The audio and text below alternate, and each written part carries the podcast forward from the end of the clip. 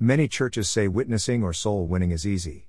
They will say you just go into a neighborhood and knock people's doors, hand out literature, and invite them to church. Some other churches suggest inviting your neighbors to church at Easter, Christmas, or to a special event.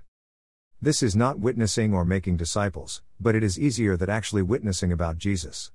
These examples may be a starting place, but what we are told by Jesus is to go and make disciples, baptizing them in the name of the Father and the Son and the Holy Spirit, teaching them to follow all that Jesus commanded. It is not easy, so we improvise? If you read the account of Jesus calling his first disciples, you might get the idea oh, how easy is that? The Greek language in Matthew 4:18 to 22 tells us that Jesus was walking around the Sea of Galilee on purpose and with purpose, anticipating the men he knew he would encounter. His words were simple and direct. The response is sudden and astonishing.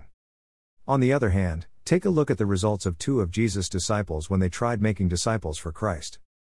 The Apostle Paul had gone to the church in Jerusalem to tell his brothers and sisters of the great things God was doing through the churches, and everyone was praising God.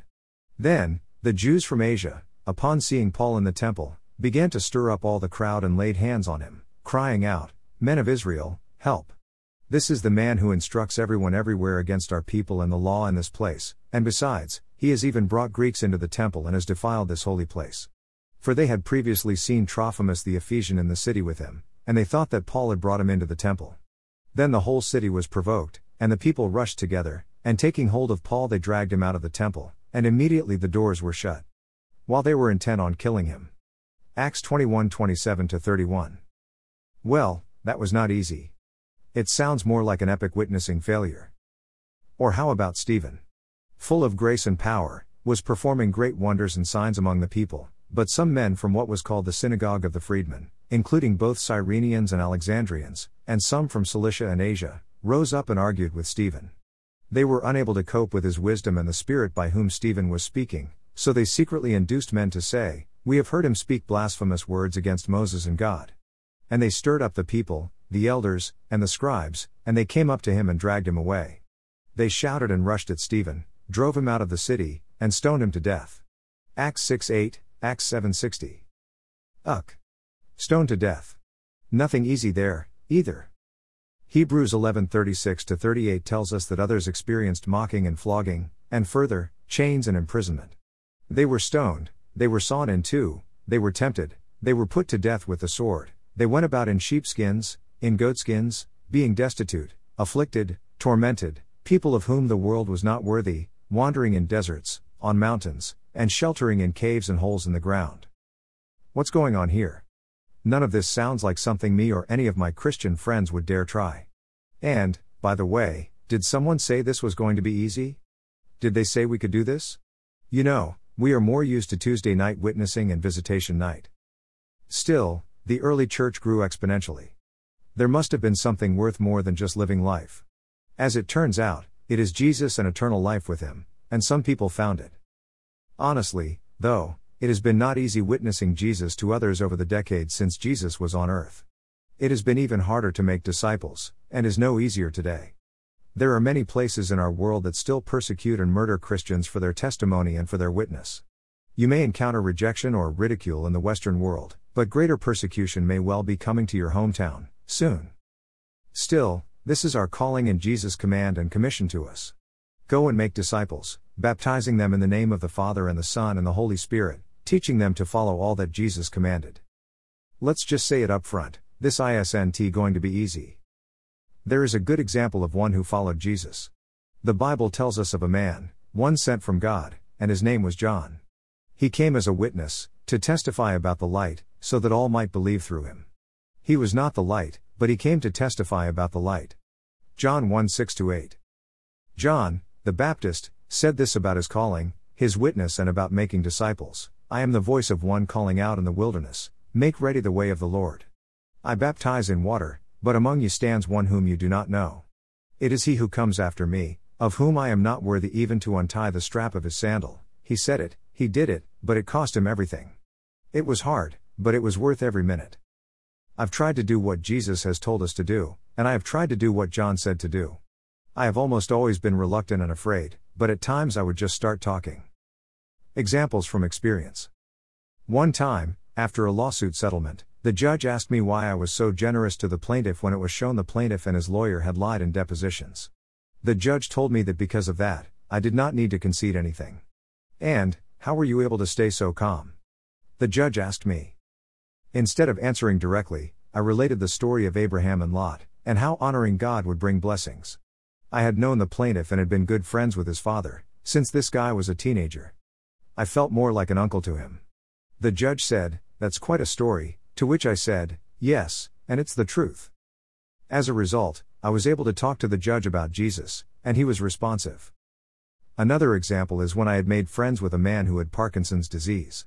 He, his wife, and I were having lunch one day, and I asked him if he believed in God. He said he did believe in God. I asked if I could pray for him, whereupon he became enraged.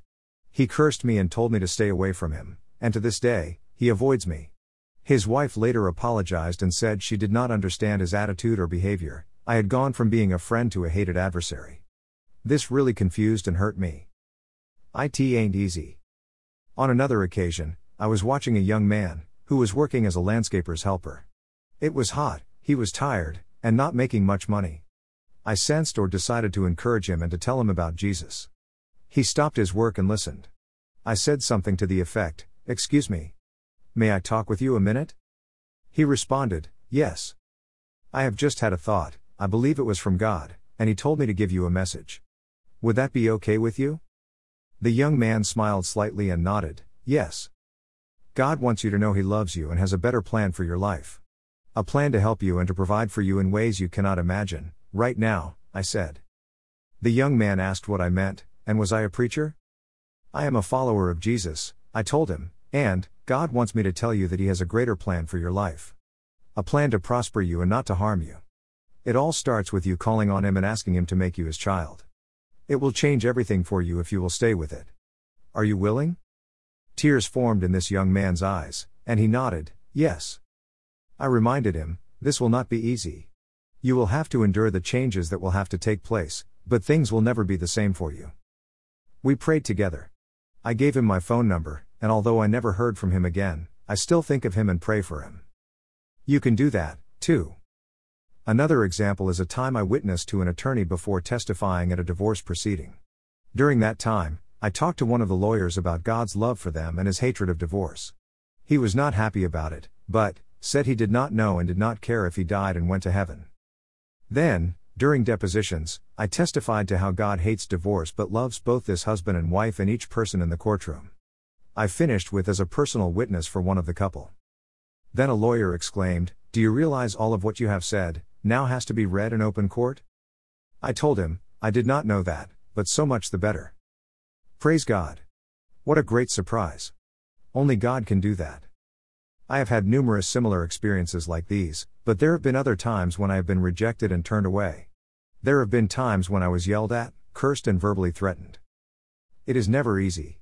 Let me say it again it just ain't easy. But the more you try, the more courage you will gain. I would say, even if it isn't easy, just do it. Your brother and friend. Mike Young. Not everyone who says to me, Lord, Lord, will enter the kingdom of heaven, but the one who does the will of my Father who is in heaven will enter. Many will say to me on that day, Lord, Lord, did we not prophesy in your name, and in your name cast out demons, and in your name perform many miracles? And then I will declare to them, I never knew you, leave me, you who practice lawlessness. Matthew 7 21 23. Ouch. That ain't easy. Next, IT ain't easy, doing ministry like Jesus.